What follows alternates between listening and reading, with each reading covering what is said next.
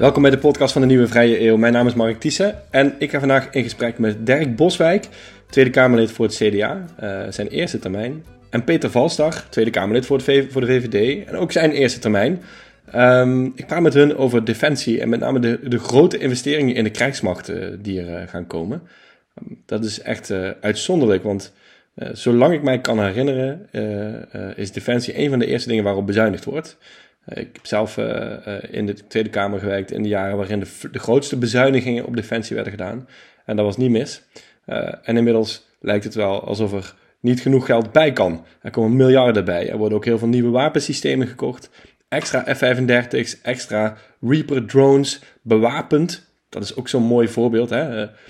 tien jaar geleden waren er discussies over of je de drones die Defensie heeft wel zou moeten bewapenen. Dat werd toen niet gedaan bizar als je erop terugkijkt.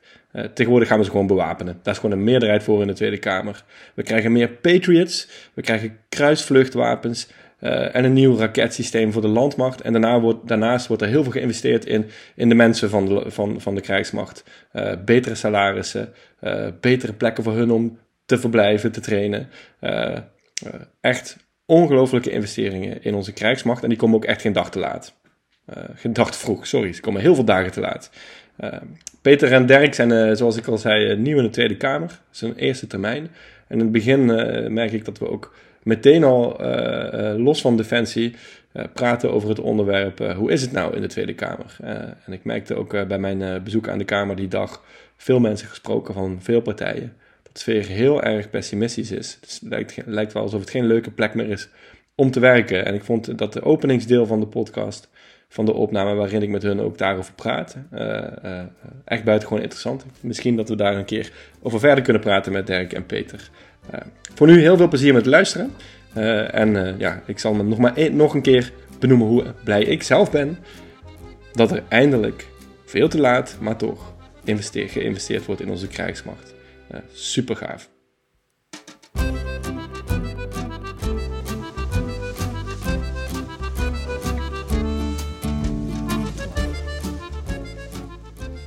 Nou, Peter Valstar en Dirk Boswijk. Goedemiddag. Goedemiddag. Middag. Ik zit hier vandaag in de Tweede Kamer uh, voor de eerste keer, voor, voor mij trouwens, in de nieuwe Tweede Kamer. Echt bizar, vind ik het. Uh, ja, hoe is het Mark? Vind je het leuk? Ja, ik weet niet wat ik meemaak. Uh. Beetje een depressief gebouw, denk Mooie blokkendoos, toch? Nou, ik heb natuurlijk heel lang in die andere Tweede Kamer gewerkt. En voor mij is het dus alsof ik wel op een plek ben die ik zou moeten kennen, maar waar ik helemaal geen feeling meer mee heb, omdat het letterlijk een ander gebouw is. En ja, het is er zit ook weinig gevoel in hoor, überhaupt in dit gebouw. Het is ja? wel, dit, nou ja, dit gebouw had overal kunnen staan, in Nederland of overal ter wereld. Het is gewoon een standaard jaren tachtig kantoorgebouw. Ja. En ik gaf in het oude Tweede Kamergebouw nog wel eens rondleidingen. Dan kon je echt op iedere vierkante meter kon je er wel iets over vertellen. Maar hier, ja, weinig. We ja. moeten zelf maar de geschiedenis gaan maken, denk ik. Ja, uh, ja daar zijn we mee bezig. Ja. ja, daar zijn jullie mee bezig. Hè? Ja, want ik zit hier niet met de minste twee personen. Jullie zijn allebei Kamerlid.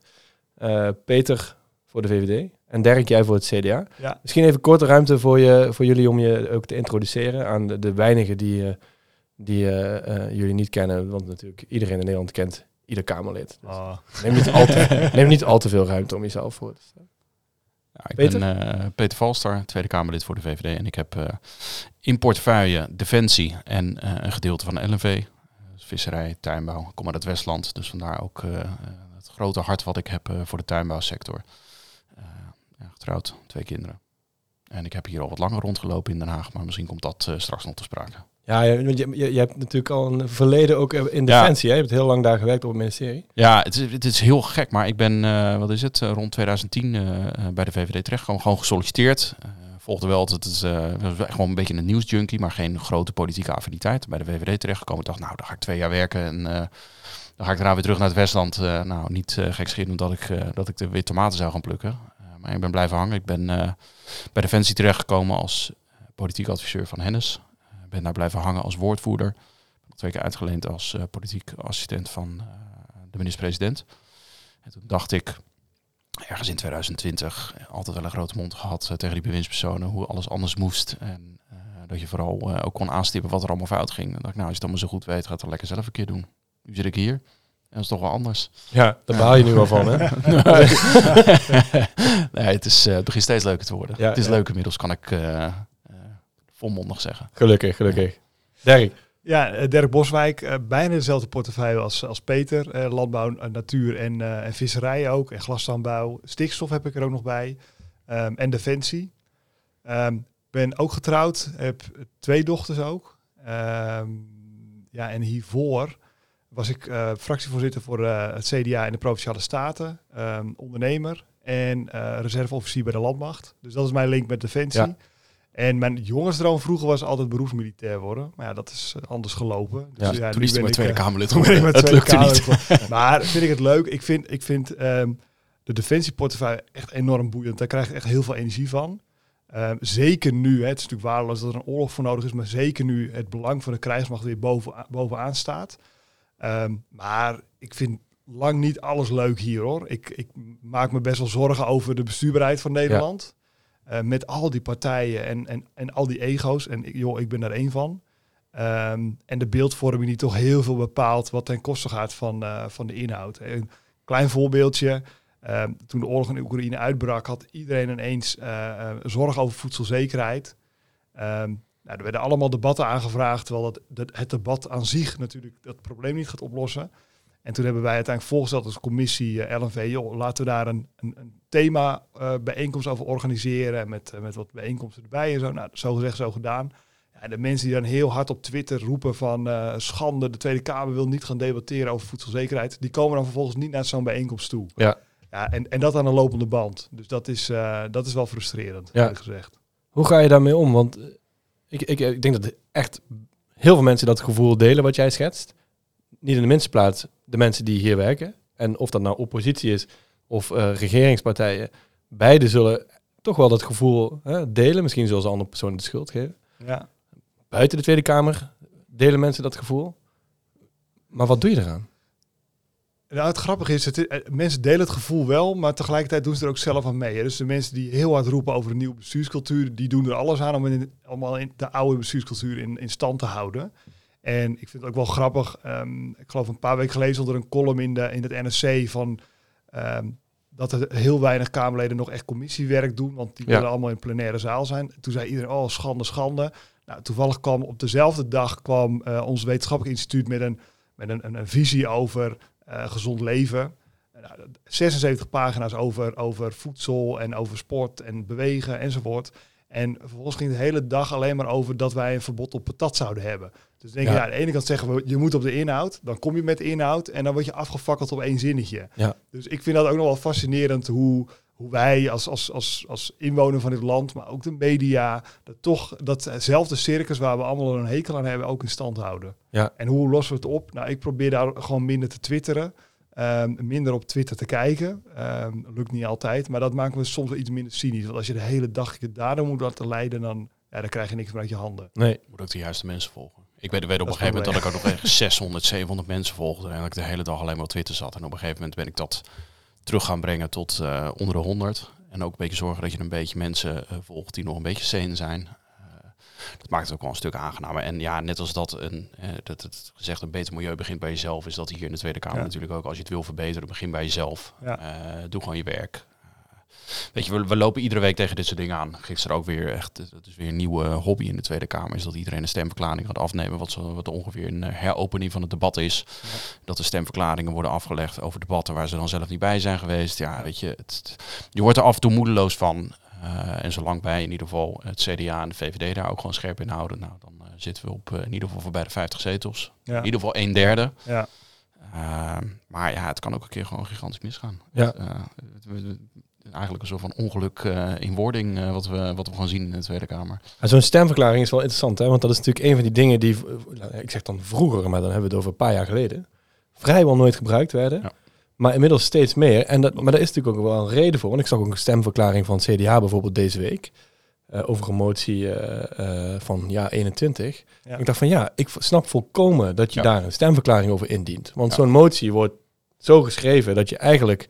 Eigenlijk wordt die motie geschreven voor Twitter. Hè? Ja, klopt. Dus je, als je daar tegen stemt, dan gaan we jou op Twitter meteen zo in beeld brengen.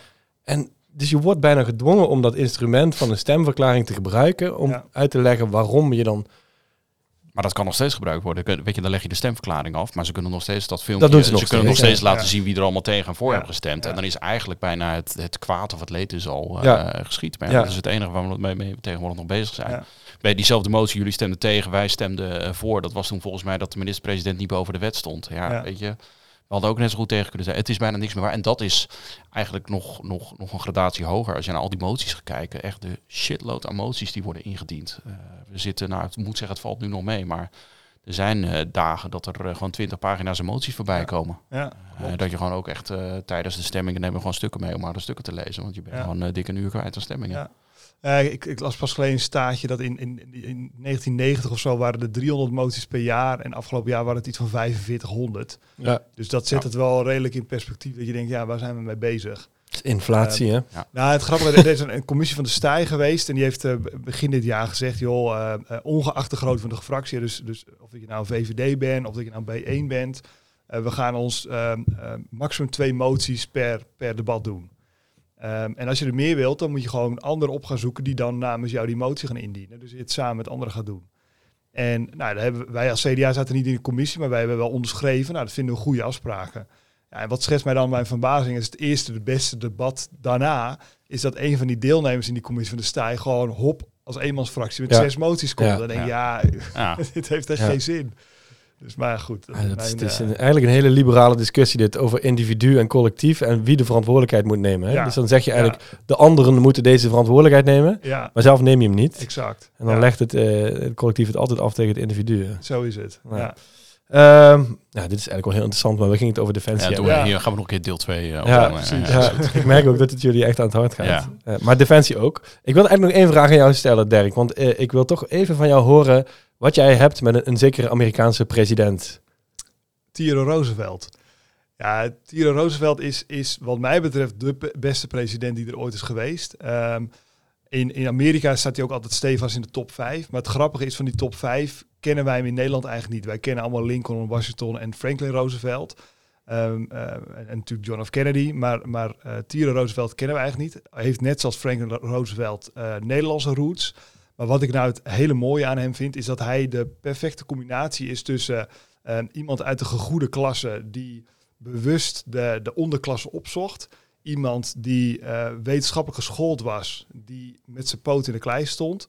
En iemand die eh, niet alleen mooi praatte, maar als het puntje bij het paaltje kwam, ook echt leverde. Eh, klein voorbeeldje, hij was ehm, eh, onderminister van de Marine. en dan hebben we het over eh, 1898.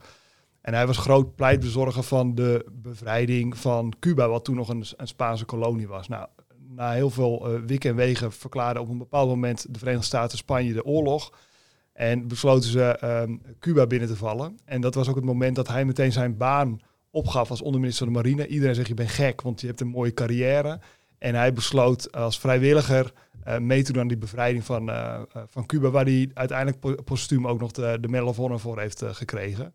Dus ja, ik vind het wel een mooie baas. Dat is bijna niet voor te stellen hè, tegenwoordig. Het, nee, nee, dat kan je niet voorstellen dat nu een minister zegt, oké, okay, een Amerikaanse minister of een Nederlandse minister. Ik ga naar Oekraïne. Ik ga naar Oekraïne ja. en we gaan eens even die Russen een lesje leren.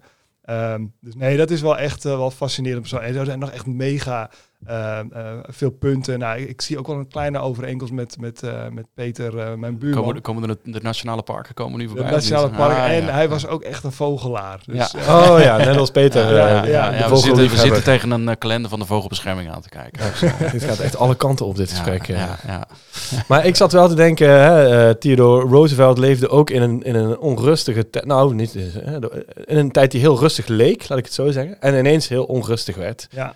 Uh, uh, waar, waarin ook een oorlog uh, uitbrak, een flinke. Ja. en ik vroeg me af, wat zou Theodore Roosevelt denken als hij in 2022 zou leven en misschien een Nederlands Kamerlid zou zijn? Ja. en hij zou ineens zien wat er op het Europese vasteland aan het gebeuren is. Ik denk dat hij dat dan niet zo ver had laten komen. Een hele bekende uitspraak van hem is, die we heel vaak horen, speak softly and carry a big stick. Um, en ik vertaal de big stick in dit geval even bijvoorbeeld. Hij had ervoor gezorgd dat wij nooit zo afhankelijk als Europa zouden zijn geworden van, van gas onder andere. Um, en dat we ook um, een krijgsmacht zouden hebben die uh, zo sterk zou zijn dat een, een, een, land zoals Rusland bijvoorbeeld zou bedenken: oké, okay, als ik nu iets doe, ja. dan, dan gaat, loopt het voor mij niet goed af. Dus ik, ik doe het maar niet. En het speak softly, dat vertaal ik echt van ehm, alleen bluffen als je het ook echt bereid bent om te, om te slaan. Ehm, nou, we hebben het gezien met die wapenleveranties. Ik vond het gewoon niet verstandig dat we op een bepaald moment eh, vluchtnummers, tijden eh, en alles en, en hoeveelheden gingen delen Ja. van wat leveren wij nu aan, aan, aan Oekraïne.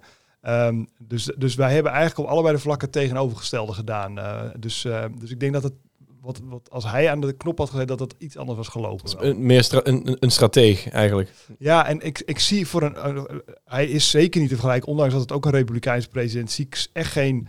eh, overeen, of niet veel overeenkomst met Trump bijvoorbeeld. Maar er is wel één overeenkomst. Ik ben helemaal geen fan van Trump. Maar wat Trump natuurlijk wel voor heeft gezorgd, dat hij dat in zekere zin onvoorspelbaar was. Dus wat Poetin nu doet, had hij denk ik nooit gedurfd toen Trump er nog zat. Want ja, Trump was wel zo gek om ineens gekke dingen te gaan doen. En die onvoorspelbaarheid had eh, Theodore Roosevelt in zekere zin ook. Hè. Als, als, als het er echt aan kwam, dan, dan was hij ook wel van plan om, om een leger in te zetten. Ja. Ehm, en het grappige ook wel is, dat zou je denken, is het echt een havik en hij wil alleen maar oorlog. Ehm, maar hij is ook de eerste Amerikaanse president die de Nobelprijs voor de Vrede heeft gewonnen. Dus dat, is- nou, het is een heel fascinerend persoon. Ja, ja zeker. Eh, ja, en nu hebben we eigenlijk alleen maar hele saaie politici. Dus eh, Ja, als je dat vergelijkt met mensen zoals hem. Noem je mij nou saai? Ja. Nou ja, met uitzondering van jou. Nee, het is wel goed dat je Trump aanhaalt, want dan hebben we gelijk weer de link naar Defensie ook natuurlijk. Is dat eh, met, met eh, toen, toen Trump eh, president van Amerika werd, dat was eigenlijk wel een beetje het moment dat hier in, eh, nou niet alleen in de Tweede Kamer, maar ook in het kabinet en eigenlijk ook in Europa, dat we wel dachten van oh shit, we moeten in de toekomst wel onze eigen boontjes gaan doppen. Eh, en in die zin, en we hadden het net ook over Oekraïne. Ehm, ja, niet, je gaat niet zeggen dat je dankbaar bent voor die oorlog, maar dat heeft er wel voor gezorgd dat er nu eh 5 miljard eh, structureel bij komt. Eh, en ik denk, want nou, hebben wij het ook al vaker, heb ik het met Dirk ook over gehad. We zijn ook wel weer bang dat het moment er op een gegeven moment dat we dat weer aan het verliezen zijn. Ja. En daarom ook weer de link terug naar Trump. Ik bedoel, die man is ook nog niet van het podium verdwenen. Dus stel dat die straks weer terugkomt en die trekt volledig als Amerika zijnde zijn handen terug, zijn handen af van Europa. En dan zijn wij gewoon op onszelf aangewezen. Eh, is dit het moment waarop iedereen wakker is geworden? eh, nadat we heel lang in een soort eh, winterslaap hebben gezeten? Of misschien een, een comma... We dreigden denk ik weer een beetje in slaap. eh, Ja. eh, eh, we, werden weer, we werden weer een beetje in slaap gesust. Eh, Ja. Trump die maakte ons wel, die schudde ons wel een beetje wakker van oké, hè, het is allemaal niet zo vanzelfsprekend dat Amerika eh, hier alles komt opknappen voor ons. Eh, die heeft ervoor gezorgd dat er alweer eh meer investeringen in defensie eh, kwamen. Eh, maar ik denk dat zonder Oekraïne en Rusland, denk ik dat we er nu wel weer heel anders voor hebben staan. We, we, Ja. gelukkig 3 miljard eh, dat er eh, met het coalitieakkoord werd toegevoegd aan de defensiebegroting. Eh, maar dat had misschien daar wel bij eh, gebleven, is misschien wel de realiteit. Nou ja, sterker nog, kijk, ehm Defensie vroeg oorspronkelijk om 4 miljard. En ondanks dat er 3 miljard bij kwam, wat natuurlijk echt enorm veel geld is. Want Ehm, dat even in perspectief plaatsen. Hè? Toen ik hier eh, in de Tweede Kamer werkte, eh, toen had de Defensie een begroting van 8 miljard per Ja, jaar. Hè? Dat ja. was toen al wat. Dieptepunt was 2014, hadden ze 7,4 miljard. Ja. En daar gaan- komt dus even nu, het is natuurlijk al, daar is al bovenop gekomen Boven de afgelopen 8 jaren. Dus, Ja. er- er komt- dus ruim 10 miljard eh, eh, is die begroting. Dus zijn- dat zijn Ja. echt flinke Ja. bedragen. hè? Ja. We moeten echt van heel, heel ver komen. En ehm, ik denk dat, dat het enerzijds is het mooi hè, om te zien hoeveel eh, er nu heen gaat. Ehm, maar tegelijkertijd, als je de, optelt wat wij de afgelopen drie decennia eigenlijk te weinig structuur hebben gegeven, als je dat bij elkaar optelt, is het een gat van 70 miljard. Ehm, dus dat geeft ook wel aan, hè, 5 miljard is enorm veel. En ik, ik maak me nog best wel zorgen van hoe gaan we dat allemaal wegzetten. En, en gaan we dat ook daadwerkelijk allemaal wegzetten. Ehm, maar tegelijkertijd komen we van zo ver af ehm, dat het nog steeds, ondanks die grote investering, alle hens aan dek gaat worden om die, die, eh, die achterstanden weer. En Ja. dat gaat echt nog wel jaren duren eh, voordat we echt wel weer op het moment eh, zijn dat je denkt, nou we hebben het op, op orde. En dan zijn er natuurlijk weer nieuwe dreigingen bijgekomen. Dus dit blijft altijd iets waar je mee bezig bent.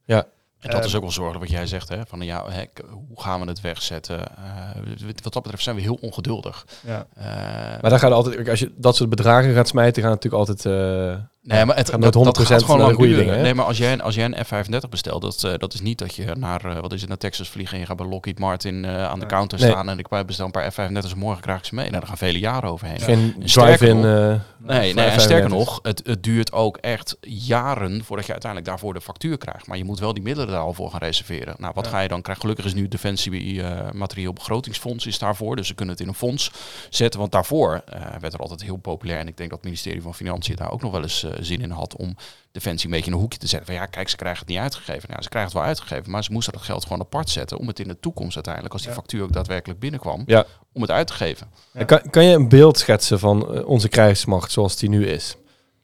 En waarom het dus nodig is dat daar zoveel geld bij komt? Nou, je moet eigenlijk eens een. eh, wij komen nog wel eens op eh defensieterreinen, op kazernes. Eh, ik weet nog, ik weet niet meer welke kazerne het was, maar dat ik een kazerne opreed en dat ik echt eh, letterlijk een, een paar panden zag waar de gordijnen gewoon naar buiten waaiden, waar de ramen eruit lagen. Eh, dus ik denk dat het een zeer grote uitdaging bij het vastgoed ligt. Dat heeft de Algemene Zeker. Rekenkamer ook gezegd. Ja. Dat eigenlijk 30, 40 procent van de vastgoedportefeuille van Defensie gewoon rot is. Ja. Ehm, maar ja, dat is ook iets wat, wat niet zomaar binnen, binnen een paar maanden opgelost is. Nee. Dat is en, en ook Defensie heeft... Maar vastgoed gaat ons niet het is wel, beschermen tegen Rusland. nee, maar het is wel een absolute basis. Ja, Eh, ook als je gaat kijken naar waar je je mensen onderbrengt, waar je ze opleidt. Maar wat Eh, als je nou over in capaciteiten denkt? Hè? Dus eh, ik moet altijd terug- terugdenken aan de Tweede Wereldoorlog natuurlijk. Hè? Dus het is eigenlijk de laatste. toen we nog een dienstplicht hadden.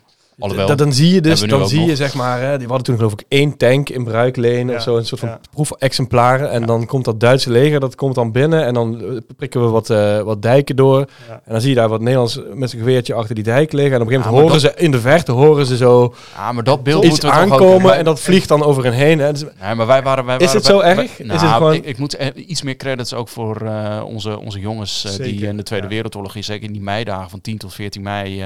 Ondanks zo dat ze achter ja, maar dat, Ja. maar dat is de discussie niet. Hè? Dat het, Nee, dat dat klopt, stoere mannen waren, dat is prima. nee, Maar, is- is ze hadden niet de middelen, ze hadden Wij niet de middelen om dat om te zetten in... eh, Nee, wij waren twee, we- twee drie weken geleden Ja, waren we bij de herdenking van de slag om de residentie, de, de slag om Ipenburg. Nou, de Duitsers die eh, buiten dat ze eh, al gewoon over de grond eh, eh, Nederland binnenvielen vanuit Duitsland, eh, hebben ze ook een luchtlandingsoperatie gedaan op die drie vliegvelden rondom Den Haag.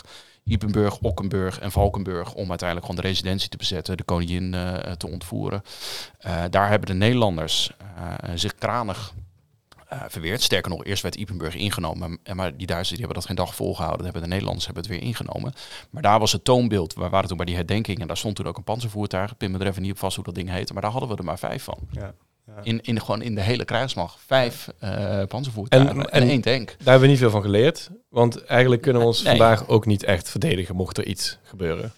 Ehm, nou, ik denk dat de situatie iets minder nijpend is dan dat die toen was. Maar het is wel een feit dat wij als, als Nederland toch wel, ook met de eerste, rond de Eerste Wereldoorlog en de Tweede Wereldoorlog, en nu toch al vrij naïef zijn. Ehm, en even aan te haken op het eerste punt, hè, het beeld van Defensie nu. Ik heb een, eh, een, een tijdje als, als reserveofficier in Schaarsbergen gezeten. Nou, ik weet niet of jullie de film Full Metal Jacket kennen. Zeker. Nou, Hebben ze Ben je koud nou, dat, zo, zo zien die kazernes eruit. En die zijn echt nog uit de jaren 50. Er is niks, echt niks veranderd. Er is een kraantje vervangen misschien. En dan heb je per blok heb je bijvoorbeeld eh 12 douches. Nou, dan moet je blij zijn als er eentje is waar de straal nog normaal is. En bij, de, bij alle andere douches moet, je of onder één straal die recht naar beneden gaat... of je moet tegen de tegels aanplakken om überhaupt nog water te krijgen. Eh, het, toiletten waar er maar één het van doet... Uh, dat het buiten uh, s'avonds, uh, want ik was toevallig een paar keer in de zomer, dat het dan 28 graden buiten is en 34 graden binnen. Uh, maar ook dat de parkeerplaatsen vol staan met voertuigen die uit elkaar worden gehaald om de onderdelen te gebruiken voor Ja. voertuigen die nog moeten rijden. Ja, dat cannibalisme op, eh, Zeker, op ja. materieel. Ja, Ja. of dat je op oefening gaat op de hei om te schieten en dat je om, hè, dan gaat om 9 uur ben je daar en dat je om 11 uur dat de munitie op is. Ehm, en dat je dan over dit verhalen kennen natuurlijk, hè, pinda pinda of, of pang pang pang. Ja. Dat, ge- dat gebeurde twee jaar geleden nog. Dus dat, Dat is de bel van de Tweede Kamer. Ja, dat is wel goed om uh, te wijzen dat we echt in de Haag zitten. Ja, precies. Ja. Nee, maar dat zijn echt eh, hele ehm, eh, tot de verbeelding spreken voorbeelden hoe erg het eigenlijk Ja. piept en kraakt bij de Ja. krijgsmacht. En dan heb je het nog niet eens over de eh, hoogtechnologische eh, systemen waar het aan ontbreekt. Ehm, Het begint wel bij die absolute basis. Hè. Jij Precies. zei, hè, ik had het net over vastgoed. En Ja. dacht jij weer, hoe belangrijk is vastgoed? Ja, er is gewoon niks demotiverender dan eh, in eigenlijk een, een, een soort half afgebroken kazerne te komen. Nee. Eh, je wilt, ja, ze hoeven ze, in- ze hoeven niet ook niet volledig in de watten gelegd te worden, maar er zijn gewoon een aantal basisvoorwaarden die op orde moeten zijn. Eigenlijk wat Dirk net al eh, schetst. En dat gaat al meerdere jaren eh, kosten. Ja. Dus ja, dat, dat, dat, dat- weet je, een, een krijgsmacht heb je in principe kan je hem in 24 uur afbreken, maar het opbouwen, dat gaat echt vele jaren, eh, gaat vele jaren overheen. Ja. Dus we zijn eigenlijk al gewoon te laat met eh, het investeren in de krijgsmacht, maar gelukkig gebeurt het nu wel. Waarom zijn we te laat? Nou ja, als je kijkt naar het percentage BBP dat sinds, hè, het is sinds de val van de muur dacht eigenlijk iedereen aan wereldvrede en dat er nog niks meer kon gebeuren. Eh, je ziet eh, die, die, die lijn alleen maar eh, naar beneden gaan. Op een gegeven moment zaten we volgens mij zelfs op 1,1% van het, van het BBP zo ongeveer. Ehm, ja, en toen waren we eigenlijk, we, we hadden het, in die zin had je het nooit zo ver moeten laten komen. Eh, precies ook wat ik net zei, eh, dat, je, dat je het afbreken van een, van een krijgsmacht, eh, dat heb je zo gedaan. Maar dat opbouwen, dat duurt gewoon zo verschrikkelijk lang. Ja. Eh, en als je dat nou, niet had afgebroken, had je het ook niet hoeven opbouwen. Ja. Beter onderhoud moeten plegen. En één stapje hoger. Kijk, je kunt als Nederland natuurlijk investeren in je krijgsmacht. Maar de dreigingen waar we tegenover staan zijn groter dan wat wij ooit in ons eentje aan zullen kunnen. ja. Ehm, hoe staat de NAVO ervoor? hè? Je ziet nu in alle landen eigenlijk dat er, dat, dat percentage waarschijnlijk wel bij iedere lidstaat naar 2% verhoogd zal worden Ja. op termijn. Ehm, Nou, ik ben wel benieuwd, wat wij hadden vanmiddag een technische briefing eh, over dit onderwerp. Een eh, besloten technische briefing. Dus ik kon helaas eh, de buitenstaander niet meekijken. Maar ik zal me ook Jij daar te... citeert wel even wat. eh. Nee, ik ga niks citeren. Niet maar dat ik je- zat... Nee, nee, nee. niet dat je zorgen, zo een geen zorgen. Amerika- Amerikaanse cel ingesleept Ja, wordt. nee, eh. nee, geen zorgen. Oké. Ja, maar ik zal me daar wel ter plekke af te vragen. Hè. Finland en Zweden, die hebben eh, krijgsmacht aardig op orde. ja. Eh, ik weet eh, eerlijk gezegd, ik weet niet of jij dat weet, wat, wat zij eh, gemiddeld eh, uitgeven aan, eh, aan de krijgsmacht. Maar dat zou wel kunnen betekenen dat wij misschien nog weer een pootje bij moeten zetten. Omdat Ja. dat gemiddelde natuurlijk... eh, eh, Ik, ik, geloof- ik, toevallig heb ik het destijds opgezocht toen Finland zei van we gaan het doen. Ik dacht Finland 1,9. Ja, het eh, Finland heeft oké, 2%. nou, dat is Ja, nog, eh, ja. En die kunnen volgens mij meer dan 100.000 eh, mensen inzetten. 280.000. 280, ja, die hebben nog een dienstplicht. Dat is een serieus Ja, legertje, hè? bizar, Ja. ja. Dat is ongeveer het Russische... eh, Nou ja, kijk, het, het mooie daaraan is dat die... Bij ons is de krijgsmacht heel erg gescheiden. Dus je hebt gewoon de, de samenleving en, en, en defensie. Die zitten op kazernes en die hebben we eigenlijk niet meer nodig, was een beetje de gedachte. Ja, die dreiging die ze in Finland altijd hebben gevoeld, ook de afgelopen 30 jaar, zorgde dus voor dat de hele samenleving, wat je natuurlijk in Oekraïne in zekere zin ook hebt gezien, Ja. dat de hele samenleving gewoon te mobiliseren is. Ja. Ik zal niet zeggen dat dat in Nederland meteen nodig is, maar iets meer van dat. Ze willen Ja. knokken daar. En Ja, dat zijn wij ook precies. verleerd. Precies. Ja, nee, Maar we zitten gewoon veel te veilig hier, hè? Kijk eens wat er allemaal tussen zit voordat wij een keertje eh, in Rusland zijn. Dat gevoel is voor, weet je, voor die Baltische lidstaten, voor Ja. Polen, eh, voor Finland is dat heel anders. Ja. Ja. Die zijn ook iets nationalistischer ingesteld volgens mij. Nou ja, als je ook naar de Polen bijvoorbeeld kijkt. Ja. Ja, dat speelt ook wel mee. Ja, er was pas geleden nog een onderzoek van hoeveel, hoeveel procent van de mensen bereid waren om eh, voor Nederland te gaan vechten. Nou, dat Ja. aantal was ook niet bijzonder. Dat was 16 procent 16 volgens mij. Ja, een procentje, procentje Als de gehele dan Dat is zes- het, het, laagste, eh, het laagste van Europa, geloof ik. Ja, eh, Ja, als de gehele 16% komt opdagen, hebben we nog steeds een flink leger. Maar Klopt, ja. zelfs dat kan je Ja. natuurlijk al in twijfel trekken. Ja, als er nou allemaal bejaarden zijn die dat allemaal willen doen, dan... eh, schiet het nog niet Nee, precies. Mijn theorie is, hoe meer je te verliezen hebt, hoe minder je bereid bent om, om ervoor te vechten. We eh, hebben het hier zo goed... gewend, eh, we zijn we echt zijn eraan gewend. En eh, dan weet je niet meer dat het ook op het spel kan staan. Ja, dus dan exact. ga je Klopt. niet zeggen dat je gaat knokken. Ja. Ehm, Nederland, op zichzelf staand, gaat natuurlijk... Ja, of we moeten 100 miljard of zo eh, investeren, maar dat gaan we niet doen. Gaat niet zelf in staat zijn om in, in dat, hè, dat ontketende wereldtoneel eh, een, een, een betekenisvolle militaire rol te spelen. Hoe ga je dit in Europese en een NAVO-context zo regelen dat je echt een machts, militair machtsblok kan zijn tegenover die grote dreigingen? nou, de, de NAVO heeft een hele puzzel eh, met wat ze van allerlei landen verlangen.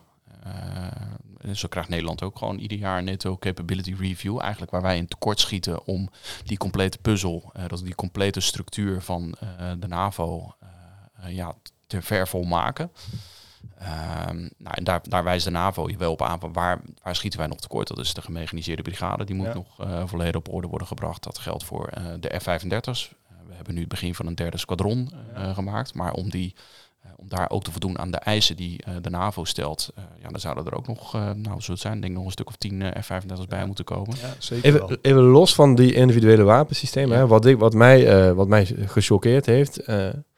Natuurlijk heel veel naar die eh, podcast van eh Boekestein en de Wijk hè, de afgelopen jaren. Dus jij bent niet ene luisteraar. Eh, nou, het zijn er inmiddels Nee, wel wat meer. Ehm, is in hoeverre je, je noemt het de NAVO, maar in hoeverre je afhankelijk bent van, niet de NAVO, maar van de Amerikanen. Hè. Dus Amerika- bijna voor het inzetten van al je wapensystemen. Ja. Als de Amerikanen weg zouden vallen, zouden we bij vrijwel niks meer kunnen inzetten. Nee. Hè, van van het, eh, het logistieke tot het eh commandocentrumniveau, tot het eh, bijtanken, tot het munitie. ja. Ja. Ja, we hebben Klopt. met Afghanistan gezien, hè, met die evacuatie, werden natuurlijk echt met, de- met de neus op de feiten gedrukt. Ik denk dat dat ook, hè, dat is mijn analyse, we zullen het waarschijnlijk nooit weten, maar dat dat ook wel voor heeft gezorgd dat Poetin dacht, ze kunnen ook echt helemaal niks Nee. in het Westen. Wat ook waar is eigenlijk. Wat, wat in zekere zin, het was, het was ook, nee, maar het was natuurlijk een fiasco. En daar zag je gewoon de Amerikanen bepaalden het moment dat we daar weggingen. En, en ik denk ook wel terecht, want zij hadden de spullen.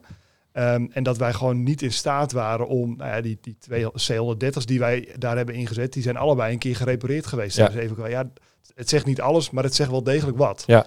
Ehm, In, in, in, in, zeg maar, in aantallen vertaalt zich dat er dus in dat als eh, Rusland Oekraïne binnenvalt en je gaat kijken wat kan de NAVO in Europa nu daar tegenover zetten, dan heb je het gewoon over 5000 mensen of zo, hè, die je direct zou kunnen direct, inzetten. ja, ja, klopt. Dat, is, dat zijn minder mensen dan die bij mijn voetbalclub NVV op de tribune zitten. Zeg maar. Dus daar ga je niet een heel continent mee verdedigen. Nee, klopt. Maar goed, dat is wel binnen die 24 uur, even uit mijn hoofd. Eh, maar je kan dus- moeilijk zeggen, wacht even, we gaan even Eens. 100.000 extra mensen optrommelen, heb je een weekje. Eens, maar dan moet, moet ik wel zeggen, dat zie je natuurlijk bij Oekraïne ook. Hè. Ehm, eh, die Russen natuurlijk met 180, 200.000 mensen de grenzen overgaan. Dat lijkt heel erg veel. Ehm, maar je ziet dat ze zich daar ook wel helemaal hebben stuk Ja. gebeten. Want wil jij een land binnenvallen, ik, ik pas geleden las ik die verhouding. Ik geloof dat je eh, 1 op 6 moet hebben. Of Ja. wil jij een beetje succesvol zijn? Als bezettingsmacht. Ehm, als eh, als ja. bezettingsmacht. Dus ja, weet je, dat is, dat is voor Rusland. Rusland is een groot land, maar qua economie en qua bevolking is het, is natuurlijk ook niet weer eh, niet heel indrukwekkend. Ehm, dus ik ben, ik ben daar iets minder bang voor, maar het is wel helemaal terecht dat zonder de Amerikanen doen we helemaal niks. Hè. Zouden wij zeggen van joh, wij gaan, hoort natuurlijk heel vaak de discussie, we moeten een Europees leger en, en zelfs extreme gevallen eh, die een hekel aan Amerika hebben of überhaupt aan het Atlantische continent, van eh, we gaan het helemaal zelf doen. Ja, dat houdt in dat we niet, niet, niet 2% NAVO, maar dan ga je over die 4%. Ja. dan moet Wil je jij dezelfde... En, en nou ja, dan nog de praktische vraag van ga je dat ooit wel redden? En met je aankoop, met je opleiden, trainen. ehm, dus wat mij betreft helemaal niet wenselijk. Ehm, maar wel even ontnuchterend dat we zonder Amerikanen gewoon nergens zijn. Ja, maar dat Het zie je is ook wel- in die hele Oekraïne-oorlog. Ik, ik stond op een gegeven moment in mijn achtertuin en dat je, eh, wat is het, een C-17 eh, zag ogenvliegen. Toen ging ik eens op eh Flight Radar kijken en die zie je alleen maar Britse en eh, Amerikaanse Ja. toestellen die leveranties ook naar, eh, naar Oekraïne doen. Eh, ik denk dat Oekraïne ook zonder Amerikanen en de Engelsen er wel echt, echt een stuk slechter voor had gestaan Ja. eh, momenteel. Ik, waar ik mij dan zorgen over maak, we zijn nu eigenlijk te laat hè, met investeren in defensie. Dit zag, in principe zagen heel veel mensen dit ook wel aankomen. Eh, het was niet zo, als je debatten terugkijkt uit 2011, 2012. Ja, eigenlijk wisten we wel dat je niet moest bezuinigen op defensie, maar het Ja. gebeurde toch. Ja. Eh, het volgende probleem is niet zozeer dat we te weinig uitgeven aan defensie, maar dat Amerika gaat wegvallen. Zo zie ik dat. Hè? Dus ehm, we hebben NAVO die leunt op de Verenigde Staten. Maar we kunnen eigenlijk niks inzetten, ook niet als we blijven investeren, eh, kunnen eigenlijk niks inzetten zonder die Amerikanen. Maar de Amerikanen zijn onvoorspelbaar. Want nu doen ze mee. En over twee jaar kunnen ze een ander president hebben. En kunnen ze ineens weer niet meer meedoen. Ja. En waar ben je dan als Europa als je als, eigenlijk als voorwaarde voor de inzet van je militaire kracht hebt dat de Amerikanen meedoen, maar daar kun je nooit van op aan. Moet je dan niet veel meer nadenken over, we moeten ons voorbereiden op de situatie waarin er geen Amerikanen meer zijn om ons te helpen? Ik denk dat het, eh, dat het een, must is dat wij als Europees continent eh, veel meer ons broek ophouden. Ehm, en daar hebben we ook wel eh, gezamenlijk wat voorstellen voor ingediend. Hè. Dus veel meer ja, je inkoop gaan afstemmen. Dat je niet, ik geloof, Europa heeft 178 verschillende wapensystemen. Amerika heeft er 34 met een veel groter leger. Dus dan kan je afvragen, is dat eff- efficiënt dat wat wij aan het doen zijn? Dus dat moet je veel beter afstemmen. Eh, je moet veel meer eh, gaan integreren. Dus wat we natuurlijk nu met de Duitsers doen met die tanks. Dat, dat zijn denk ik hele goede voorbeelden. Dat kan natuurlijk niet met elk Europees land. Ehm, dus die, die verdere integratie, ik denk dat dat heel belangrijk is. Nou, daar gaan we mee aan de gang. Ehm, bovenop natuurlijk die, die forse investering die we doen. Ja, en tegelijkertijd is het voor mij, voor mij bijna niet denkbaar dat we het zonder de Amerikanen moeten doen. Dus wat, wat moeten we doen? Is aan de Amerikanen laten zien dat zij het zonder Europa in het, in de, op de wereld ook niet kunnen doen. Dat zij in hun, uh, nou strijd wil ik het nog niet zeggen, maar in hun een, een, armpje drukken met China, dat zij heel veel belang hebben bij een Europees continent wat achter hun staat. En bij Australië en bij Nieuw-Zeeland. Uh, en ik denk dat dat ook een stukje solidariteit is, dat we daarom ook uh, van belang is dat als we bijvoorbeeld de, de, de, NAVO bijvoorbeeld of de, de, de, Amerikaanse marine bijvoorbeeld opereert in de Pacific, dat wij daar ook onze schepen af en toe mee, mee sturen, zoals we dat vorig jaar natuurlijk ook hebben gedaan. Ja. Um, om gewoon te laten zien dat er een wederkerigheid in, ja. zit. En die hebben de afgelopen 30 jaar niet laten zien, of nou, niet wil ik niet zeggen, we hebben natuurlijk wel in Irak en Afghanistan gezeten, maar um, met name de laatste 10 jaar toch wel een stuk minder. Um, ik denk dat we dat echt veel meer moeten laten doen, zodat de Amerikanen ook weer zien wat zij aan ons hebben.